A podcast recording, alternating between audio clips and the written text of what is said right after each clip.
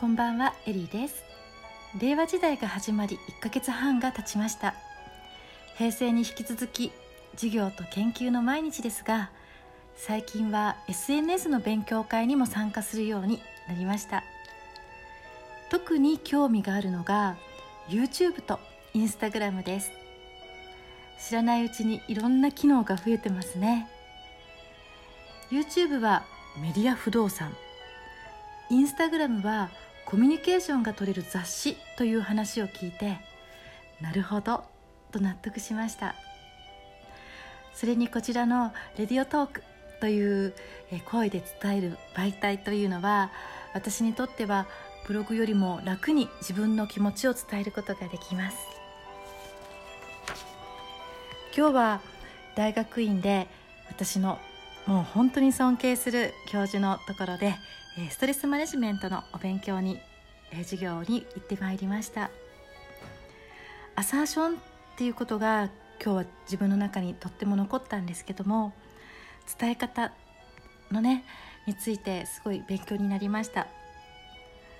伝え方って4パターンあるんですけどもまずは攻撃的な伝え方、まあ、自分を優先にして自分を主張して相手のことを配慮しない喋り方になってくるんですけどもこれは相手にとってとてもストレスになってしまうものです。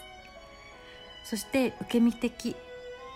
これは相手への相手への遠慮の気持ちから何でも引き受けてしまう、まあ、そうすると自分にとってはストレスが溜まってしまいますよね、まあ、その中間が受け身攻撃的っていうものらしいんですがこれは不満げに受け入れるっていうような、えー、ものですね。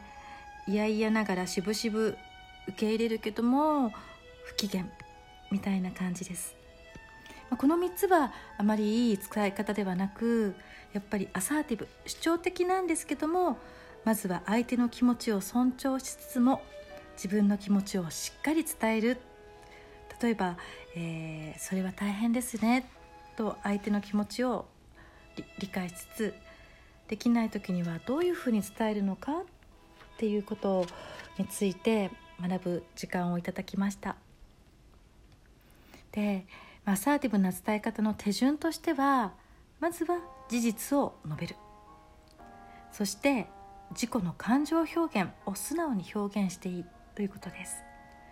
えそしてポイントは解決策を提案するということで、え共感ねぎらい提案。そういったところに真剣に考えてくれたねということで断ったにもかかわらず別れ際にはお礼すら言われることもあるっていうことでその解決策もしくは代替案を提案するっていうことを一つ加えることの大切さっていうことについて学びました。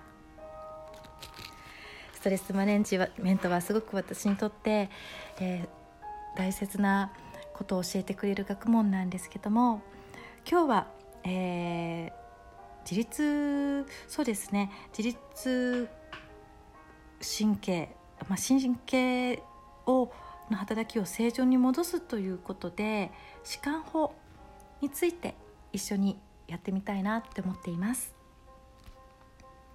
全身性弛緩法というのがあるんですが、えー、こちらについて一緒にやってみましょう。それでは座った状態でも寝た状態でも構いません。まずは手の拳をぐーっと握ってみてください。そして力を抜きます。指をだらりとさせてください。次は肘をぐーっと曲げてみてください。ぎゅっと曲げたら肘を伸ばしてったりとします。次は額です。額にしわを寄せ眉を潜めるように真ん中にぐっと集めます。はい力を抜きます。その次は目です。固くつぶってください。目をぐっとつむって。はい力を抜きます。じゃあ次は顎です。歯を食いしばります。ぎゅっと歯を食いしばって。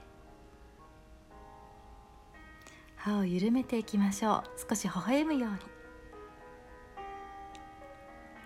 では首の後ろいきたいと思います。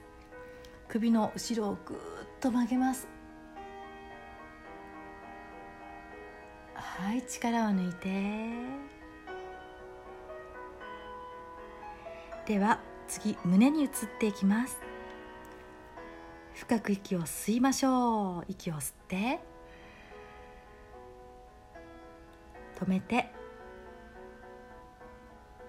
息をゆっくりと吐いていきます。次はお腹です。腹筋に力をぎゅっと入れてみましょう。そして力を抜いてゆったりとします。続けて足です。足のつま先をぎゅっと遠くに下の方にぐっと伸ばしていきます。はいゆっくりと戻る戻していきます。